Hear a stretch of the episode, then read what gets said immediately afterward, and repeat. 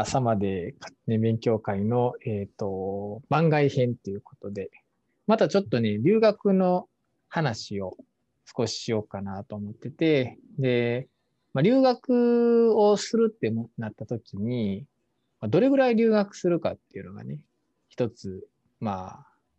あ、考えるポイントになるかなと。例えば、それはもちろんその留学できる環境とか状況とかによっても変わると思うし、で、その人の年齢とか、まあ、何をしたいかによっても、その最適な年齢、ね、あの、行く期間っていうのが違うから、別に、これが一番いいとか、これがあかんとか、まあそういうことはないとは思うけど、まあそれぞれいろいろ、まあメリット、デメリットとか、まあ考え方によってこっちがいい、こっちがあかんとかってあると思うので、まあ今二人とも留学してて、俺が今で2年、ちょうど2年ぐらい、2年ちょっとぐらいっていう感じで、で、先生が今、1年、そうですね、1年7ヶ月。7ヶ月ぐらい、1年半ちょいか。あ、ももっとか。8ヶ月ぐらいだったかな。ぐらいか。うん、はい。なんかまあ2人とも一応1年以上はまあこっちにいるっていうことなんで、はい、まあ1最初の時と半年ぐらいと、まあ1年と、まあ、1年半と、うん、まあ2年とか、まあ、今後3年とかってまあなった時にどう違うかと。うん、で、まあ、2つにもし分けるとしたら、まあ、まず1年以内。ね、で、まあ、1年以内、まあ、もしくはももっと短期の人もいる可能性。3ヶ月ぐらいとか、3ヶ月やと、まあ、ビザとかね、アメリカとかやったら別にエスタで行こうと思ったら行けるし、まあ、その、そういう観光ビザとかで全然行けるから、あの、まあ、手続きもななかったりするんで、すごくまあ、メリットもたくさんあるかなと思うし、逆に1年超えると、まあ、それなりにまあ、なんていうか生活を移すっていうことをしないとあかんから、うん、まあ大変な部分もあるけど、まあ、もちろん得るものも多いし、まあ、失うものもその分多い部分はあるかもしれない1年以内だとそうじゃないからね。で先生の中でまずちょっと聞きたいのは例えば、まあ、もう1年半ぐらいいるから、まあ、その中での自分の変化とか、まあ、もちろん長くいようと思って先生来てるから、まあ、最初から半年とか3ヶ月とかっていう思いはないと思うけど例えば3ヶ月とか半年ぐらいやったらどういうことやったらできたかなとか。逆に3ヶ月か半年やったら自分やったらどうしたかなと。それは今のスタイルとどう違うかなと。今はだからもちろん長期にいるしもう1年以上いるし最初からまあ長くいるっていう予定やと思うけどもし、えー、自分が3ヶ月半年、まあ、もしくは1年以内に絶対帰らなあかんっていう状況やったら今とその例えば取り組み方、まあ、ライフスタイルのやなんかとか、まあ、そのどうどう今と違うかなっていうのをまずちょっと聞きたいかなと思うんやけど。なるほど、うん、そうですね。うん。まあ、もしそのすごく短期なのであれば何かやはりこう絞るしかないだろうなという気がします、やること、うん、で、うん、もう決めたこと以外やっぱり多分できないと思うんですよ短ければ短いほど。なので、ま、例えば僕のケースでもし半年とか1年とかであればもうこの課題をこのツールでこう見るっていうことをやりたいとか、もしくはまあそのこの新しい機械でこんな人を取ってこんなデータを見てみたいから来たとかっていうようなそういうもうなんか決め打ちみたいな形になってくるかなと思うんですよ。なるほどね。うん、でだからかなりその逆にその短ければ短いほど準備とかはそのある程度ちゃんとしとかないとで相手がかなり分かっているところじゃないと、うん、まあ、なんかその何やったんかなみたいな見学しちゃに来たみたいな形になる可能性はあるんかなっていう気はしますけどね。なるほどだからもし例えばまあ1年ぐらいやったらまだいけるかもしれんけど半年以内ぐらいやった場合は、うん、例えば事前に、まあ、ボスと何回か会ってたりとかすで、に学会ですでにコミュニケーションがあって向こうにどういう強みがあったりとかしてて、うん、もうそれを使ってじゃあどうしたいっていうとこぐらいまで自分でこう考えてないとなかなかその中でやりきることは難しいよねっていう話だよね。うん、と思いますけどね。まあそのまあ、これは僕自身の考え方ですけどその、うん、まあ、結局、まあ、今オンラインとかで言ったらいつでもやり取りはできるわけじゃないですか。別にその距離は関係なく。でも、あのやっぱそこの組織に行くっていうことはある程度その自分も何か得る代わりに自分相手にも自分は何かを与えるっていうその言ったらウィンウィンにならないと言ったらそこでちゃんとしたメンバーにはなれないんじゃないかなと思って、うん、でそこにやっぱり実際いたら例えば何かこうあこういうのしてくれへんとかなんかこういったのなんかどうなんか分からへんけど教えてくれへんとかっていう話ができるけど何も知らない例えば日本とアメリカの間がある相手にいきなりそれ頼んでこないと思うんですよね。なんかだからそこに行くっていうのはそういう言ったら仕事を任せてもらったりなんかこういった雑用とかをしながら信頼を得る機会かなと思うのでなんかその短ければ短いほどあんまり相手はそれを期待せないしない可能性があるかなと思うから逆にもそういうのがないもうなんか決まったこともうこういうことがしたくてこういうのを見たくて来ました見せてくださいみたいなで、うん、OK やったらまあ行ってみるみたいなぐらいのことかなと思いますね。うん、なるほど。だからまあやっぱり見学っていうお客さん扱い的な感じにはなっちゃうってことやね。まあ、だからそれでいいと思って、まあ、行くっていうことやし逆にまあなんかテイクだけするっていう感じやね。うん、だからほんまに目的があって、ね、えーと、自分がこれをしたいこれをテイクしたい。うん、ねそういうために行くっていうことだよね。うん、まあ僕の場合はそうですね。でも先生の場合だとかだともう実験の立ち上げって言ったらやっぱり結構かかるんじゃないですか。もしまあ臨床やと例えばそうや基礎研究とかでもし1年しかないと言った場合やと、それもやっぱり同じように目的をはっきりしてないとあかんと思うし、いくつか何かできるっていうよりは例えば例えばで言ったらここにこういうマウスがいますと。で自分がもうなんかいろいろやってる系があったりとかし、うん、それをそのマウスを使って確かめたいとかってあるとするやんか。で日本でそれをしようと思うといろいろ違う難しかったあとはそのそこにある機械でそれを証明してみたいとかってあったとしたらまあ自分でそれをもらってやるよりは行って3ヶ月ないし半年とかいたら、まあ、実験できるやんか。最初の計画書とか別に書いたっていいし、はい、それでこういう実験こういう実験こういうでその細かい一個一個の実験に関してはもうすでに自分が日本で確立したものがあれば、うん。うん、まあ、マウスさえいればとか、まあ、別に動物でもね、マンキーでも特殊な動物とかもあるやんやっぱりね。そんなモルモット的なやつとかあるやんか。でそんなんもそこに行ってやると。だある程度もう自分があってこのこのツールそれこそさっきと一緒やね。このツールが欲しいそれを使いたいっていうのがあってそれで交渉してもちろん信頼関係がないといきなりそんな使わせてなんてできないと思うから、うん、そういうのがあっていくっていうパターンもあるかもしれない。うん、でもやっぱり1年以内だとまあそう本当にそういう話にはなるかなっていうところではあるよね。だから短ければ短いほどもし何かを得ようと思うと自分自身がすでにも確立されてないと結構難しいんだろうなと思うんですよね。うん、そうだよね。うんうん、そうやね。でもその分、まあ、日本を軸足で考えると、日本からしたらほとんど留学、え、行ってたっけ？ぐらいの感じではあるやろうね。うんうん、そうです、ね、だからそういう意味では、えっと、日本のキャリアが止まらないっていうことはあるん違うかなと思う、ね、そうです。そうだと思います。うん。やっぱり不安は少ないでしょうしね。国内学会とかでも、だって他の人と会うのってまあ変な話ね1回とか2回とか、うん、まあ、そんなもんぐらいやったりするやんそんなしょっちゅう何回も何回も会わへんかったりするやんか。うん、なら留学でまあ学会とか参加したりするやんやっぱりね、ね、いろんな、まあ、海外の学会も含めて、まあ今までコロナが前やったら普通に行ってたから当然行ったりはするやろうし1回ぐらいスキップしたって別にまた会ったりするからだから、まあ、そういうメリットもあるし、まあ、もちろん金銭的なメリットとか、うん、まあね経済的なメリットまあいろんなメリットは1年とかであれば、うん、あそういうメリットもあるよね。だからそういうのはね。そうでし、ね、うまく活用すれば、うん、まあいいところだけを取って、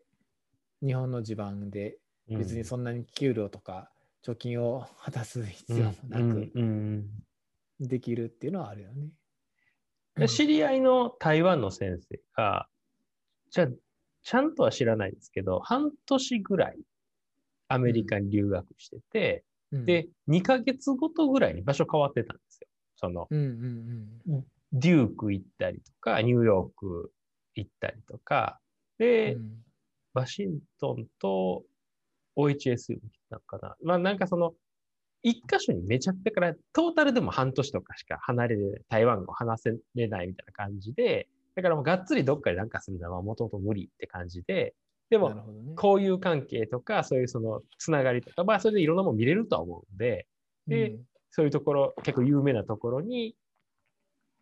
2ヶ月とか、それぐらいずつ、そのフェローみたいな感じで行って、見させてもらう。でも2ヶ月ってやっぱ結構長いんで、その、1週間来たとかじゃないじゃないですか。うん、だから、多分発表とか、まあその先生も論文とかもいっぱい書いてる先生だから、うん、まあ向こうとしても、なんか多分講演も1回ぐらいはしたりとかしてたんじゃないかなと思うんですけど、うん、そしたら、やっぱり、すごくあの人脈を広げてて、なんかその先生と別の会でやった時に、別の、あの、有名な先生とかと、なんか、はい、みたいな感じになってるから、だから、短いんだったら逆にそういうふうなアクティビティもありかなという気はしましたね。それはそうかもしれない、ね、うん、だからあくまで見学っていうのをやるんやったらえっ、ー、と半年しかないんやったらそういうねそういうやり方の方が1週間とか2週間って正直、まあ、受ける側としても2週間ぐらいポリクリみたいなもんやんかそうなったら、うんうんうん、だからもうなんか知らん間にまたどっか行ってっていう感じだけど やっぱ2ヶ月ぐらいいると、なんか一緒にちょっといたよねみたいな話だから、うんね、顔見知りになったり、ご飯食べに行ったりとかもするから、ね、やっぱ進行は湧くし、うん、2, 2ヶ月と半年とどう違うかってあんま変わらへんかもしれない。確かに確かに。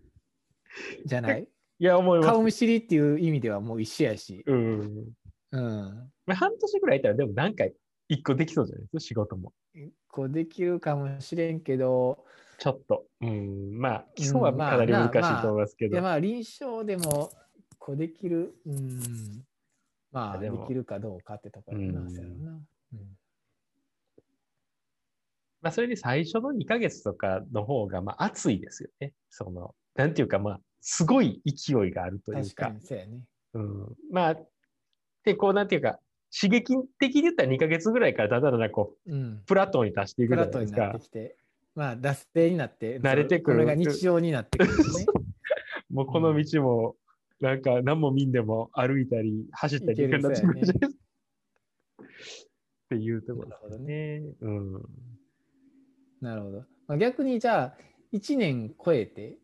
てなると、うん、まあそこからは、大概多くの人はやっぱり、まあ、1年超えたらまあ2年っていうのが一つと、あと、まあ、3年っていうのがあって、まあ、3年以上やったら、まあ、その4年、5年、6年とかっていう、逆にめちゃくちゃ長い人っていうパターンがあるけど、まあ、2年、3年、3年以上みたいな感じかなと思うけど、うん、そうですね。そういうのやったら、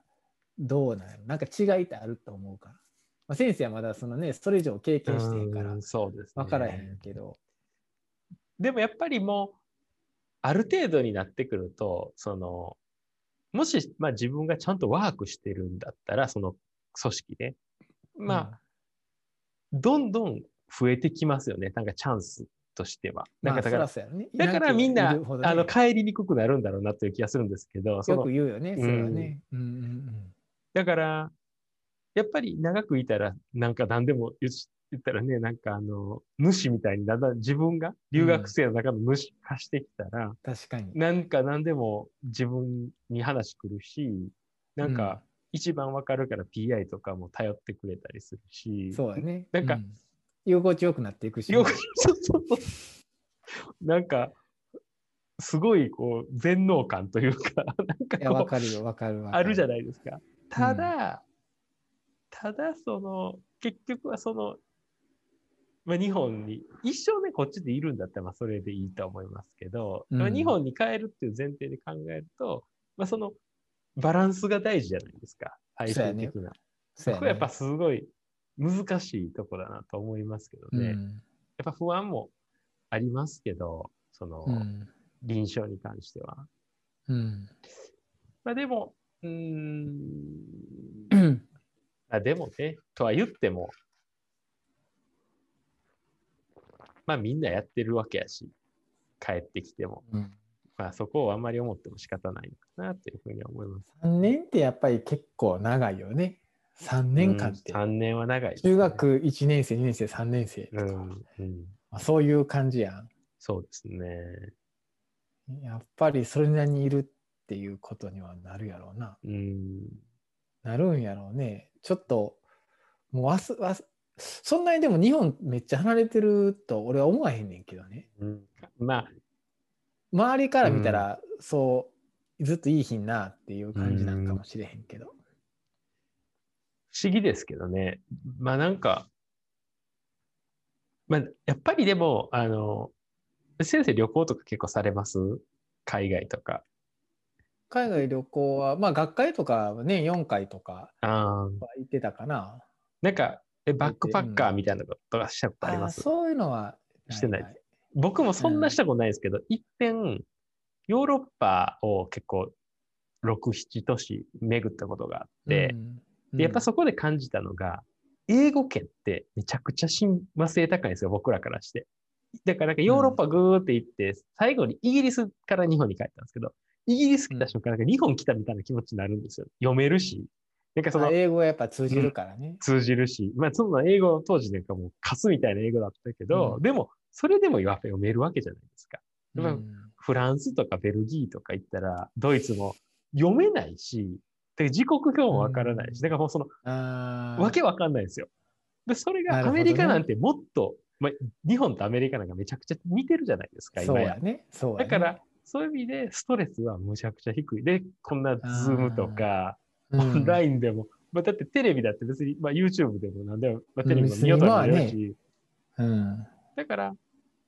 なんか日本離れた感がないけど、多分帰ったら、うん、あ、日本ってこんなやったっけってなるんだろうと思ってるんですよ。それこそ昔のね、まあ、今の50代ぐらいの先生とかが留学した時代って、うん、まあ30年ぐらい前とか2 3 0年前とかの話だなんかでその当時はやっぱり、はい、例えば学会とかで、まあ、お土産とかねこう日本からこう持ってってその留学してる人に渡したりする時に何あげるかって言ったら、日本の雑誌とかを渡すねんね。日本語に全然触れてへんから。なるほどだって日本のニュース見ることすら絶対日本語を見ることなんてまずないなるほど。日本のテレビも絶対ない。し今日にもないし。今やったら例えば携帯見て別に変な話ヤフーとかまあ何でも日本のニュースってすぐ見れるやん日本語でね。パソコン1台で。そうすね。当時なんてパソコンも、まあ、あったんかな？あったんかもしれん。ああったあったやろうけど、うん、ワープロとか多分インターネットがないですよね。インターネットないやろ、うん、だってそんな、うんその当時やしだからもう日本のものに触れることっていうのがまずなかったけど、うん。うん、アメリカにも今ほど日本食とかあるわけじゃないやん、うん、今やってラーメンとかどこでもあるやん、うん、けどそんなんないからそうですね。ほんまに日本語に欲ししてたらしいけどね。なるほどなるほど。いや、うん、そう思います。だからいいのか悪いのかっていう気しますよね。だからそんだけ異文化にいたって感覚ってじゃないじゃないですか、うん、ぶっちゃけ、うん、IKEA とか。だから、うん、でもだから僕はそういうその移動がめっちゃ楽になったりとかしたから IKEA とかああいうその世界的なチェーン店がさらに強いんやろうなと思って。安心感ありません？なんかその知ってるチェーン店って。知ってるチェーン店ね。そうやね、うん、IKEA にしろ、うん、まあなんかなんやろ？まあスああいうね、まあ、アマゾンとかだってまあアップルストアとかもまあ同じ均質じゃないですか、うん、世界中、うん、そういったのはもう今なんか海外でも日本でも関係ないからなんかこう留学とかそう移動が多い人はそういうところってめちゃくちゃこうなんかその今の日本語をホッとするみたいにアップルストアとか行ったら別になんか日本のアップルストアと何も変わらんから、うん、なんかこうスッとするというか IKEA とかも、ね、なんかそういう感覚はちょっとありますね。なるほどね。そうやね。なんかやっぱり早いうちに観光みたいででも留学するのはありかなとか思う。なんかそういう意味でね、早いうちにね。うん。1週間じゃなくて、1ヶ月とかでもいいから、うん、なんか行ってみると、また違う風なことにはなんのかなっていう気はするけどね。うんうん、で early exposure みたいな感じですよね。アーリーエクスポージャーとかはね。うん、うん、そうですね。だからそこら辺難しいですよね。そのある程度でも意味のあることをしたいって思うと、ね、自分も何か持ってないとなんか向こうも何なんみたいなまあなんか全然なんかよく来てくれたね終わりみたいな感じじゃないですか。うん、でもそうやねそこがだからいやだからこうアメリカみたいに学生の頃からやってるようなになったらまたいろいろ話は変わると思うんですね。やっぱり印象忙しいじゃないですか。だから最初とか特に。だからもし学生の頃からそういうの言ったら論文とか書いたことあるとかなって研究とかもちょっとしたことあるとかなったらすぐ行ってもめちゃ得るもんあると思うんですけど、ね、まあ、アメリカ人がまさに学生とかでも来、ね、学生とか来るじゃないですか。うんうん、だからまあ、確かにねそれはそうかもしれん、うん、学生こそそういうのをやるべきかもしれんなと思うね。うん、まあ、変な遊遊んでばっか飲んだくれてなんか 遊ぶんじゃなくて、そういうこと をちゃんとやるようにしたらすごく意味あるような気はするよね。うん、そうですね。まあちょっと、10年十何年前の自分に言ったら何言ってんねんって言ってうるさいとか言われそうやけど自分 けどそれがなんか全体にとっても一番いいんちゃうかなっていう気はするけど、ね、そうでしょうね。そんな気しますけどね、うん、うん、健全やんか、うん、学生やし。でそれでまあ大学としても人件費としては、まあ、教育も兼ねての人件費っていうことになるし、まあ、どっちも、それで手伝ってもらえたらウィンウィンやったりとかするし、やから、うん、そういう部分っていうのは、まあ、学生やからでもサボったりとかねいろいろあるとかあるかもしれへんけど、うん、ああ。でも基本的にはこういうのってまあその辛いことをしてるわけじゃないじゃないですか。ただなんかその、うん、嫌なことをその、うん、大変なことを別に僕らしてないっていう感覚じゃないです？その楽しいからみんなしていつまでも研究したいとか言っているわけじゃないですか。だから、うん、なんかそのうまいきっかけがあれば、うん、基本的にはこうすごいポジティブなもんだと思うんですよ。なんかその、うん、だって新しいことを探してるわけだし、まあ、それがネガティブなつながることあんまないじゃないですか。だから学生でそのめっちゃただ暗記せなあかんとかそういう辛い試験とかじゃないから、うん、なんか面白みを理解できたらなんかそんな、いつとか関係ない気はしますけどね。まあそうやね。うん、でもそれもやっぱ知識がある程度あるから面白く感じるっていうのもあるのかもしれないですよね。ほんまにそれはあると思う。何もないうちに行ってもだってね例えばうちでも、まあ、いろんなね若い人らにいろんなことで海外行ったりとかアーリックスポージャーとかいろいろね、まあ、例えば国際学会に参加するのに、まあ、医局からお金を出したりとかしてんねんね。うんで当然出したりとかしてるから最後、まあ、その研修医とかも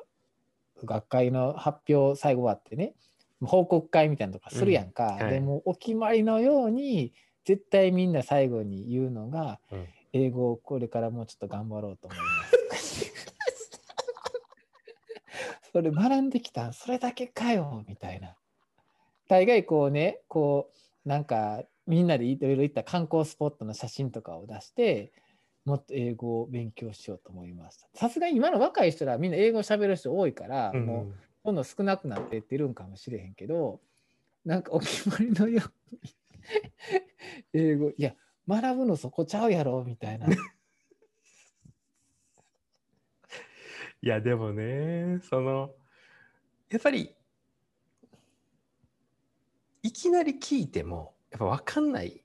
だと思うんですよ。だから英語だけの問題じゃなくてっていう話も、うん、全然、うん、そう思いますよ。うん、うん、だ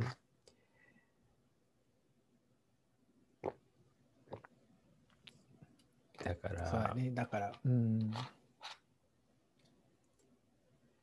まああのちょっとその前のあの留学の場所決めとかの話とかなんかそういうのを聞き直しててその雑談を自分でも聞いてて、うん、なんかあそうだなと思ったのがやっぱりその何か目的がないと結局どこに行ってもあんまり得られるものは少ないだろうなと改めて思ったんですよね。うん、だから自分の喋ってるのか先生喋ってるのか聞いててもやっぱりその、うん、まあ、僕とか OCT っていう機械をただ使ってるだけが嫌でその OCT アンジオもそのもっと原理とかその開発してる人らのマインドを知りたいっていうのが得たらすごいモチベーションにあってこっち来てで実際そのやってる機械の処理とかそのデータの解析のもっとそのどうやってやってるかとかを近くで見てたらあこんなこと苦労するんやとかこんなんしてるんやみたいなのが分かると自分がそれをじゃあこういうふうなんで使えるんちゃうかとかその臨床上のデータ処理する時のこういうことやったら言ったらできるんちゃうかとかっていうのを思えるなっていうのがまあやった目的が言ったら達成されてるしそれが面白いんですけどそこがなくてただ来てもなんかそのすごいんですけどただすごいなで終わっちゃうからなんかその得るものとしては半減するから。だからその海外学会とかもなんか目的があってこんなことを知りたいとかこんなんがなんかあるっていうのがまずあってearly exposure でいったら、うん、なんかもっとこう、うん、ああやっぱりこんなんなんやとかあこれがすごいんだとかっていうのは分かるけどなんかその漫然と subspecialty day に参加して、うん、眠い目こすってね1日10時間ぐらいあの椅子座ってもなんか結局はそのなんか英語の講義聞いてたみたいになって 寒い倉庫みたいなサブスペの部屋で聞いても確かに でもうね時差ボケで時差ボケでほとんど寝てんの。暗いし。なんか儀式みたいになってますからね、うん、もう、まあ、それ結局はだからそのなんでしてるかをやっぱこう強く意識するのが、まあ、常に大事で、うん、そしたらまあいろいろ変わるんだろうと思いますけど。俺だって前昔自分が医長とかでこう病院働いた時に、はい、例えば日がんとか例えば行くと行ったら行く前にこれの講演の意味はこうやからこういうのやから聞いた方がいいよとかね、うん、そういうのをちょっと言って生かしたりとかして。それするだけで全然なんか違うやんか。例えばこの人とかこのシンポジウムは多分こういう話をすると思うから、うん、例えばこういうのは面白いよとかここはこんなんこんなんでとかとかそういうのはでもまあ上も言うようにしていった方がいいのかなっていうふうには思うけどね。うん、だからこのポイントを教えてあげるっていうかちょっと言うだけでいいと思うねんけど、うん、確かに、うん、そうです、ね、そうやってしたらなんかやっぱり分からへんかったらもう何をどう見たらいいかとか分からへんやんか、うん。うん、ほんまに分からへんから、だからそれでなんか考えろって言われてもいや分からへんしって、ってなるやん。そらそらそうやんか。まあそこはでも教えてあげるっていうかこう導いてあげるっていうか、っていうのも一つなんかなとかは思うけどね。うんでもまあ留学の話に戻るとするとまあやっぱりねえっ、ー、と1年以上っていうのは一つポイントかなとかって思ってて俺の中でやったね留学っていう意味で言うと。でそれは何でかって言った時に、まあ、やっぱ1年以内やと、まあ、さっき先生が最初言ったように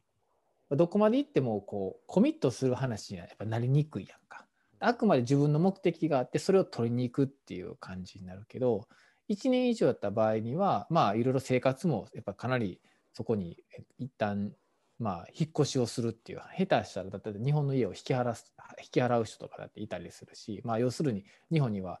帰るとこは一応ないという話になっていくっていうことになることが多いと思うねんね。だからある程度覚悟を持っていくってことになるしいろんなものを多少犠牲にしていくっていう話に、まあ、なるわけいろいろね金銭的なところもそうやし。でだから、えーと、そんだけ信頼を勝ち取らへんとまあしんどいわけないね逆に。うん、その分の得られた時のあれが返ってくるものもすごく大きいし。で大きいから多分1年いたら2年ぐらいいるとやっぱりそれなりのものがやっぱそういうものでみんな多分やってると思うから2年ぐらいいたらかなりいろいろあってでだからもう1年いたいなとかって思うと思うねんけどね。でもその時にやっぱり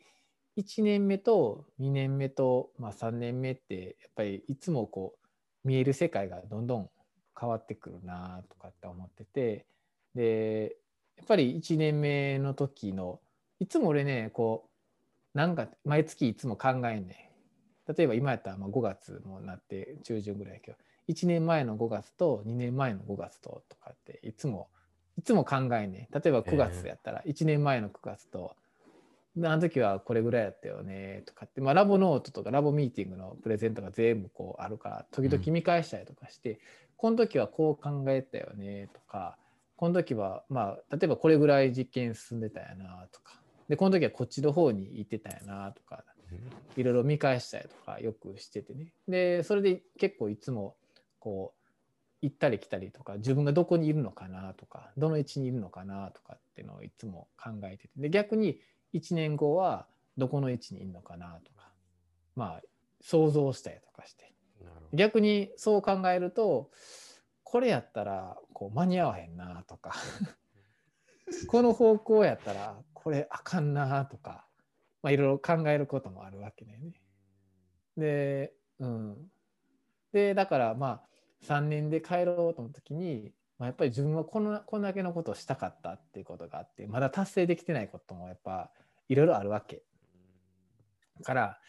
あそれやったらこうなんとかここまでにこんだけしないとなとかってあってねでしかも勉強すればするほどこうどんどんどんどんそこの部分が分かっていくしどんどんもっとこうしていきたいなってあるから。だからやっぱそう考えるとそういうことができるのはやっぱ1年以上いないとちょっと難しいかなと思って、うん、自分のアイデアを出して自分でそこでなんか立ち上げてやるとかっていうのは1年以上じゃないとできひんなとか思うのでそういう意味ではこう1年以上になると逆にそれができるっていうのは全然違う話になるし。でまた、えーと、1年以内のことやったらまた来ようと思ったら来れるかなとかって思うんだよね。まあだから結局23か月とかぐらいやったら、まあ、なんか都合つけたらできなくはないやん。うん、1か月とか2か月とかやったら、ね、まあもう一人だけとかだったらまあそ、ね、そうそうそうそう、うん、逆に一人だけで行ったりとかできるしね、うん、別にそんなやしなんとかその間だけはとかって別に可能は可能やったりするから12、ね、か月とかやったらね。だから、まあ、逆にその1年以上っていうのはそんな何回も、まあ、日本にずっといようと思ったりとかしてるんやったらやっぱできるわけじゃないんで、まあ、なんかチャンスがあるんやったら、まあ、1年とか2年とかっていうスパンで考えれると、まあ、全然違うフェーズになると思うしでその時にはやっぱり自分でものをなんかやっぱり作りに行くっていうふうにするとなんか違うかなそれこそさっき先生言ったみたいにこう相手にとってこいついてくれてよかったねっていうようなものがあると全然違うかなと、ね、うん、うん、やっぱりそのそこが大事だと思うんですけどね。その相手にとって必要っていうのは自分にとってもいる場所であるし、うん、その、そしたら相手もいろいろくれるというか、その、うんうん、まあ、いつも僕思うのは、同じ人ってやっぱいらないと思うんですよ。その空間に何人も。まあ、それはいたらね、いいかもしれないけど、やっぱり多様性があった方が、その違うアイディアも出るし、その、なんか新しいものにつながるだろうなと思うんで、なんかこう、ちょっとずつずれた人がいっぱいいたら、なんかすごいエネルギーが湧くというか、なんか、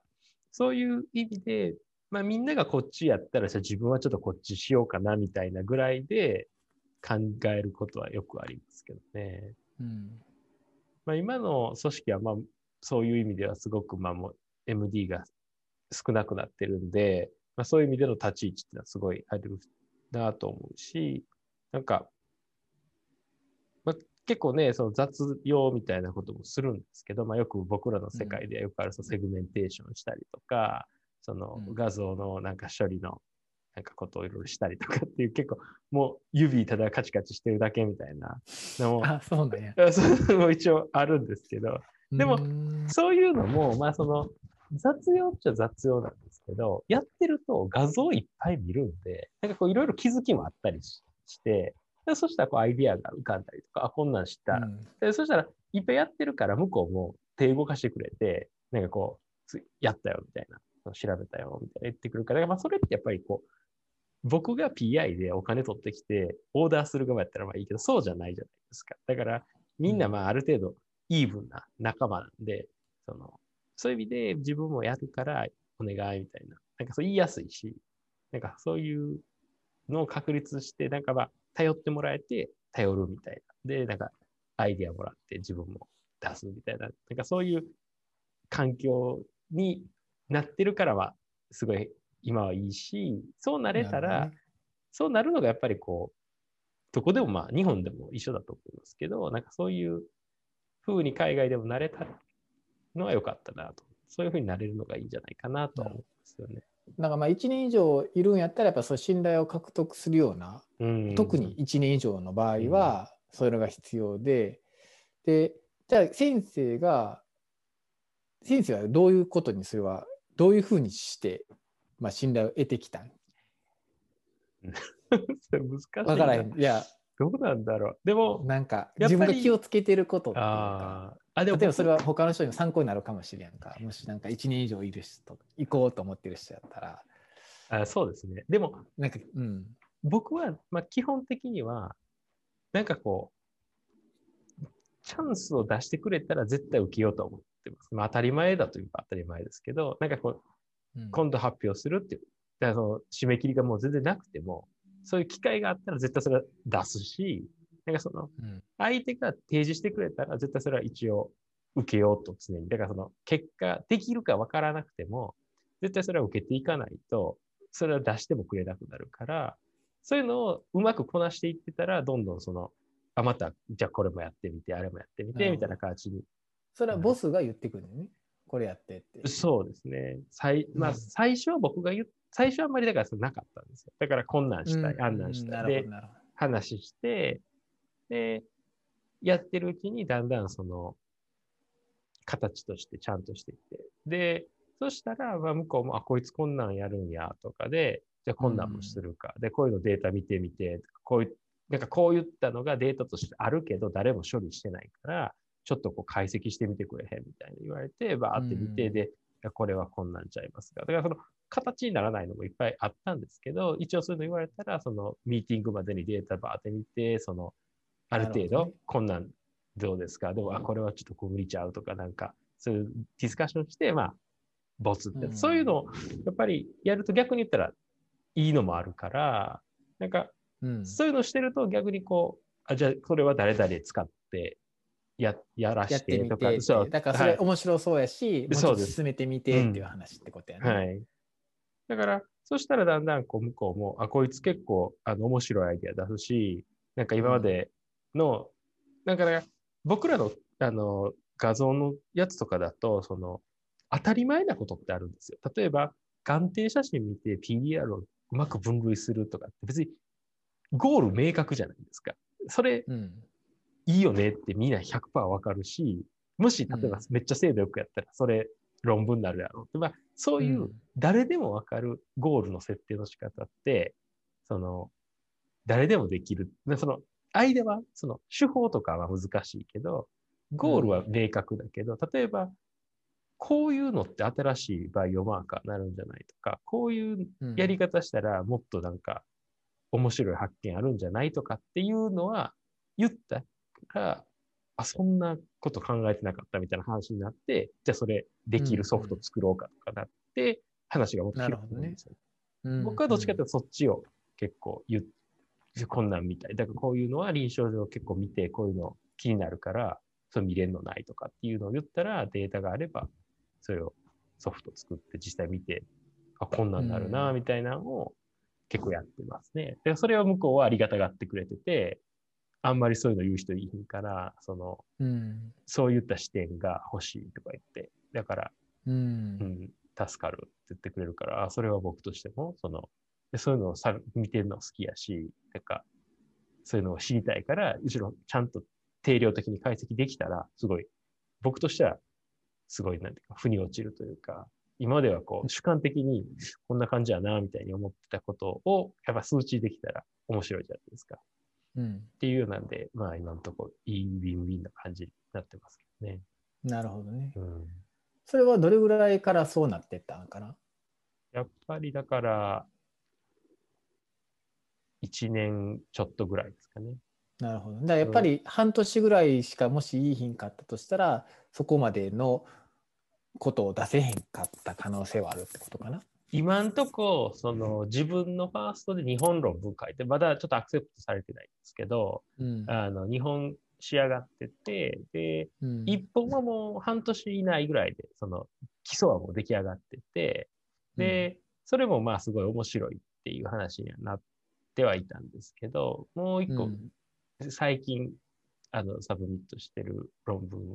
2本目の方は結構あの気に入ってくれて、だから、うん、そういうその論文にまして、だからそのアイディア作って、データ作ってもらって論文にして、で、ちゃんとあの論文化されようとしてるから、まあ、向こうとしても。だからデータ自体はなんか、うんうん、クラントにはちょっと疾患が、ね、違うから出してないかもしれない。プロポーザルで出してないかもしれないですけど、あの、なんか、ミーティングとかでは結構使ってくれたりして。なるほどね。うん、そういうまあ言ったら、まあそれって向こうとしては一番大事なデータじゃないですか。こういうのがまた次のプロポーザルにつながるって感じで。だから、まあそういうのを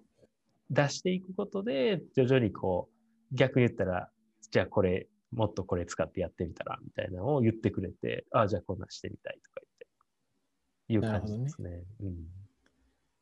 なるほどね。先生の場合は、もう最初から。の場合はね、えっ、ー、と、結構難しくて、で、やっぱり向こうは目のことを全然知らへんわけないね。でいかにして目のことを知ってもらうかっていうことがまず一つなんやってね。自分の中の課題として。そうじゃないと結局話ができん。目のバイオロジーとか、まあ、バイオロジーは分かってても目組織特異的にいろいろ違うやん当然ね、うん、で特に目って言ったらやっぱり研究の分野においては目ってすごく特殊なんやね、やっぱり。だから他の例えば肝臓とか、まあ、肺とかねなんかあと心臓とかある程度メジャーやしやっぱり、まあ、いろんな人が研究の中で関わるし、まあ、全身で見てたらまあそのいわゆる特殊な疾患に対してのことは分からへんくてもまあやっぱりいろいろフェノタイプとして出るからまあ解析はしたりするからある程度のことは知ってるけど目ってじゃあどうなってんの？どんな構造でどうなってて何がどうで免疫とかもどんなんで細胞とかもどういう細胞がいてどういうキャラクターでとかってそこまでやっぱり知らへんかったりするわけ。で当然病気とかだってそんなに詳しく知らへんとかほとんど知らへんやん。名前ぐらいしか知らへんしとかやからで解析方法とかだってそんな分からへんしね。遺伝子とかだってそんな目の特異的な遺伝子とかやったらもうよう分からへんって話になるからまずはいかにしてその目のことを知ってもらうかっていうところからのスタートやってで当然こっちも、まあ、老化のことって、まあ、こっち来て勉強してってるっていう感じやったし、まあ、今までそのどういう概念でどんなんでとかってっぱりちゃんと勉強してへんから、まあ、分からへん、まあ、だからまあもちろん留学して勉強するっていうのがまあ目的やってんけどなんで、まあ、最初の1年はほんまにまずちょっと体動かす感じで、まあ、こっちのやってる経とかを一回その自分の経に落とし込んだりとかしてみてやってっていう感じやったんでそれってすごい退屈な作業なんやね。なんていうんかな。多分向こうも当時はまあいろいろ命令当然目のこと知らへんから向こうも例えば聞いてもまあ分からへんから命令や一回やってみな分からへんよねみたいな話しかないわけね。それしか答えがないから。俺もやってみるかもしれないでもこれやっててもこれがじゃあどういう臨床的な意味とかバイオロジーにどう関係してくるかなっていうのもちょうど当時は分からへんままとかやったんですごいこう苦苦しかったっていうかそのどういう方向にどうやって向かっていったらいいかっていうのがやっぱ分かりにくかったしそのボスにアピールしようと思っても共通言語が廊下っていうことしかなかったから俺がそこに知識もついてってなかったし向こうも目のことについてはついていかへんからなかなかこううまくこうこう回っていかへん部分があってある程度データを出すしかないなデータを積み上げていくしかないなっていうのがもうもう最初の時で思ってとりあえずだからもうとりあえず体を動かしてなんかデータを自分の中で組み立ててってでどういうものが言えていけるかどういうところがこの解決方法いろんな目の病気の解決方法の糸口になるかとかっていうのを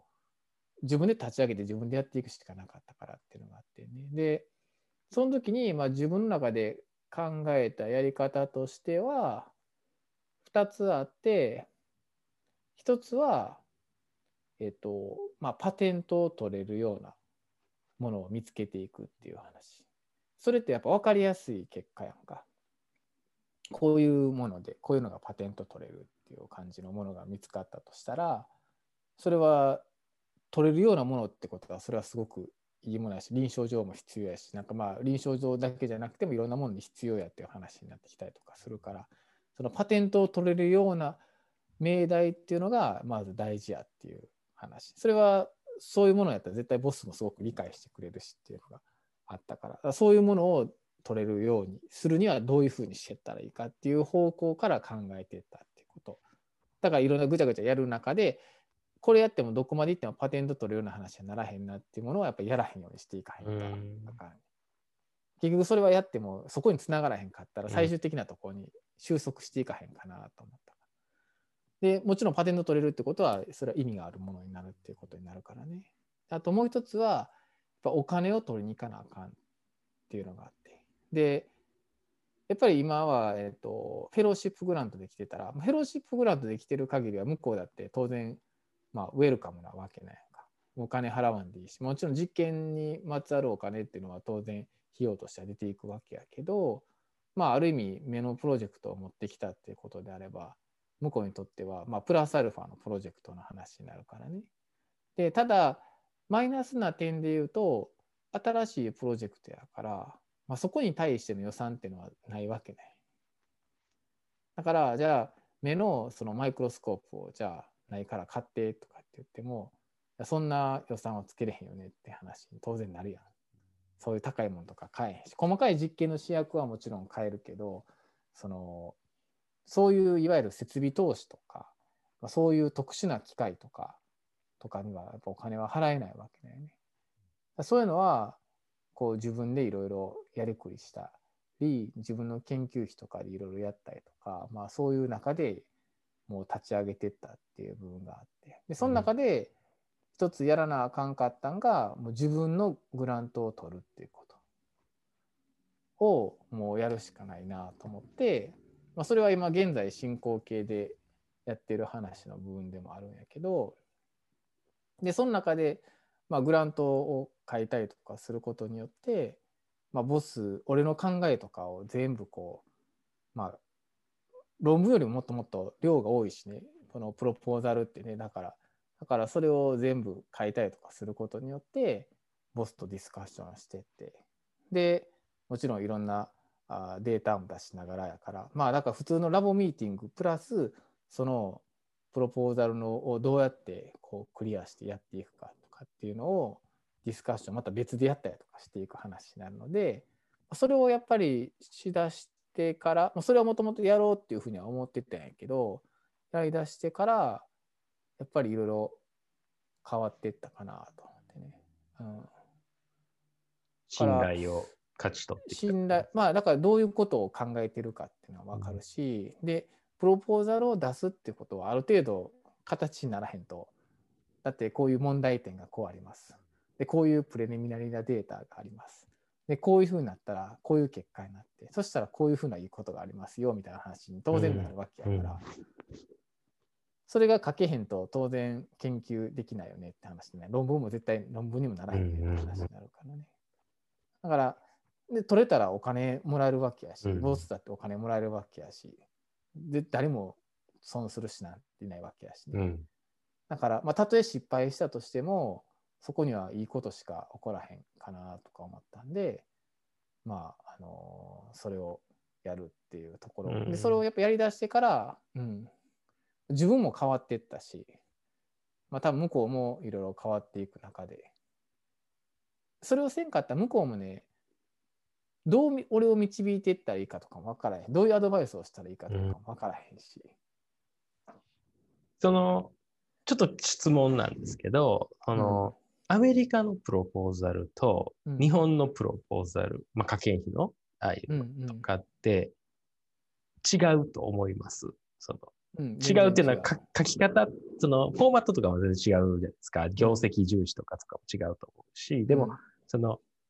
コンセプトとして全然違うもんですか、その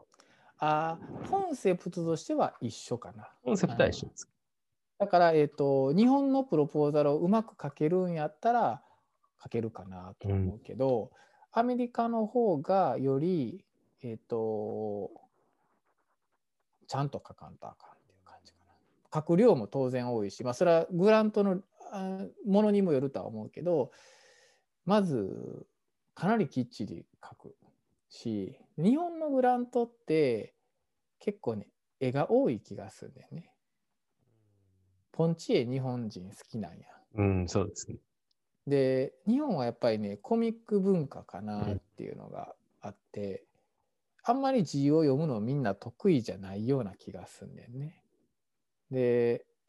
他の国の人はちょっと分からへんけど、アメリカ人に関してはやっぱり字を読む力っていうのはすごいあるし、文章を読む力あるんちゃうかなと思うんだよね。だから俺が通ってるプロポーザルとかいろいろ見ても、まあ俺の印象としたらえこんなに絵とか少ないんやとかポンチ絵なんてほとんどないしみたいな。で文章でずらーって書いてんねその文章がすごくどう論理展開ができてるかとかっていうことが大事でだからそれはすごくこう、まあ、めちゃくちゃ勉強になったなっていう感じではあるけど本質的なところは一緒やなと思ったそこはなんか安心する部分ではあった。だから日本でやってきたトレーニングっていうのが十分生きたしそれをもとにディスカッションした時にすごくこううまく理解してもらえたし伝わったし。っていうところはあるかな。なるほど、いやもうそれまさに思いますね。その文字に関しては、うん、論文でもそのもうフィギュアとか、まテーブル、まあ、テーブルもですかね、そういうのが、言ったら、論文って投稿するとき、それちょっと別じゃないですか。うんうんうん、で、彼らからしたら、あの文字だけ読んで、言いたいことが全部わかるように書かれてるっていう前提だけど、うん、なんか僕からしたら、もうなんかフィギュアとか見たくなっちゃうというか、うんうんうん、そのでも、その論文としても文字だけ全部読んだらもう言いたいことは100%伝わって、もっとなんかこう、うん、え、それどんななってんやろって見たければ見れるぐらいの感じですよね。その、本当その、僕はまあプロポーザル書いてないですけど、論文の書き方に関してはものすごく変わったというか、まあ、変えられたというか、うん、あの、教えてもらった感じがあって、本当に、まあ、論理的なところに関しても、まあ、いかに今までこう、なんか抽象的というか、なんとなくで言ってたことも、もうすごくこう、ま、どの角度から見ても、そうというふうに言うための、なんか方法としてなんかいろいろ言わないと、なんかこう、うん、ダメって感じですよね。英語のそういうのだと。うん、英語がまた多分ね、そういう英語なんやね。英語ってそういう文章なんや、ね。あ、言語として。あうん。だからサイエンスにとって英語っていう言葉はすごくいいんやと思うわ。うん、まあ合ってますよね。うん。だから、だからこっちの人のプレゼンを聞いてると、えっ、ー、とね、ちょっと印象はあれ、まあ人によるかもしれんけど、関係代名詞めちゃくちゃ使うね。うん。まあ使いますよね。There are things たら、ファイブロブラスティックなんちゃらとかとかって例えばすんねそのなんていうか「ゼラ things」って言ってその後にまたさらに説明をつけてっていうような感じとかなんかでそれをつなげてつなげてつなげてとかなんか一個一個これこれこれななんていうんかなだからここだけで文章になってここだけで文章になって文章になって文章になってつなげていくっていう感じでだからそういうのがやっぱりサイエンスのこの論理展開と英語の文法のああいう構成とがすごいマッチするんやろうなとかって思ってね。うん、確かにそういう意味では、その、ラベルしてるみたいなもんですもんね、こう。うんうんうん。何々はこれ、それを関係代名詞でラベルして、うん、で、またそれ言う。だからその、うんプログラムとかも、だからすごい似てるというか、うん、だからそうやね、そうやね。全部きちんと、これはこれ、あれはあれ、で、あーとかザーとか使ってめちゃくちゃこう、フォーカスを取ったりしながら、その、きちんとその対象とか目的とか、主語とかが明確にどう作用してるかを取りこぼさないじゃないですか。うんうん、日本語だとその結構何とでもできちゃうというか結構自由度高いから。主語主語がないからね、日本不要ですからね。なしで全然、主語なしでいっちゃうから、うん、日本語はもう自由度高すぎて、その、うん、ファジーな書き方なんぼでもできるし、そうやね。そこ、それが、まあ、良さでもあるし、その、うん、すごく難しさでもあると思いますし、うん、特に科学的な文章を書くときに、結構その、関係代名詞だったらこう書きやすい文章が、うん、日本語だとなんかすごく違和感のあるなんか冗長な文章になりやすいじゃないですか。うん、でそういうのをなんかうまくできない処理できないですよね。だから、うん、でうまく処理しようと思ったらなんかファジーになってで硬く書いたらめちゃ不自然になるっていうその、うん、なんか相反する雰囲気があるというか、まあ、そういうのはでもまあでもなるほど。ちょっとそれ話それましたけど。でも信頼関係を得る。やっぱり先生のさっきのと共通するのはえっと、向こうにとってもメリットがあるっていうこと。うん、まあ自分にとって当然もちろんメリットがあるから、まあ、やし好きやし楽しいしやってったりとかするんやけどそこに向こうにもメリットがあるようなものを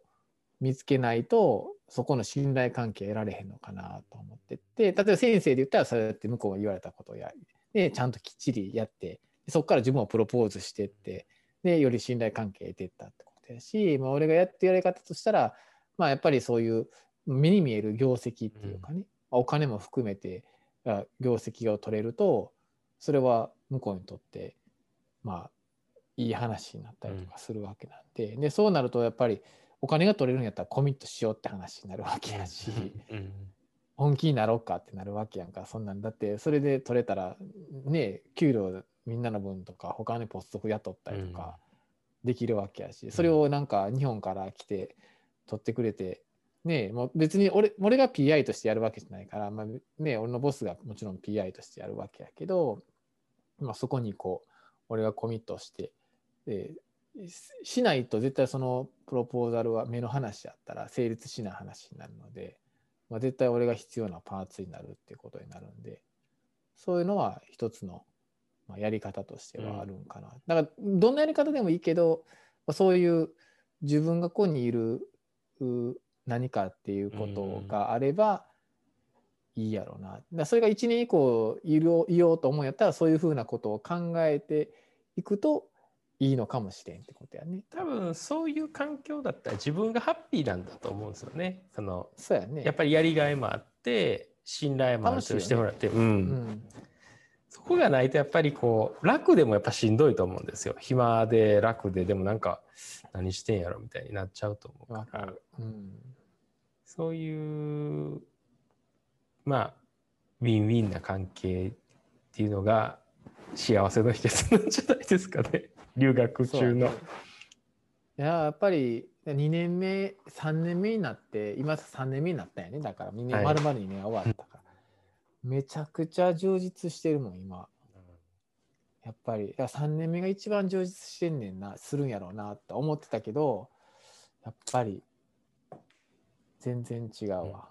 うん、もうそれこそさっき言ったやんこう1年前とか考えた時に1年前はまだまだきつかったなと2年、うん、1年終わってちょっとっていう時で。